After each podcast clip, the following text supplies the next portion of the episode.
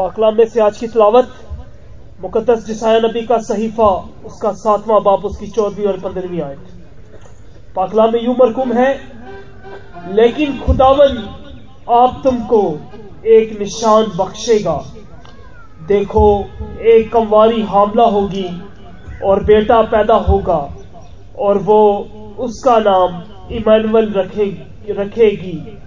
वो दही और शाहिद खाएगा। जब तक के वो नेकी और बदी के रदो कबूल के काबिल ना हो। पाकलाम का पढ़ा जना और सुना जना हम सबों के लिए बाईस से बरकत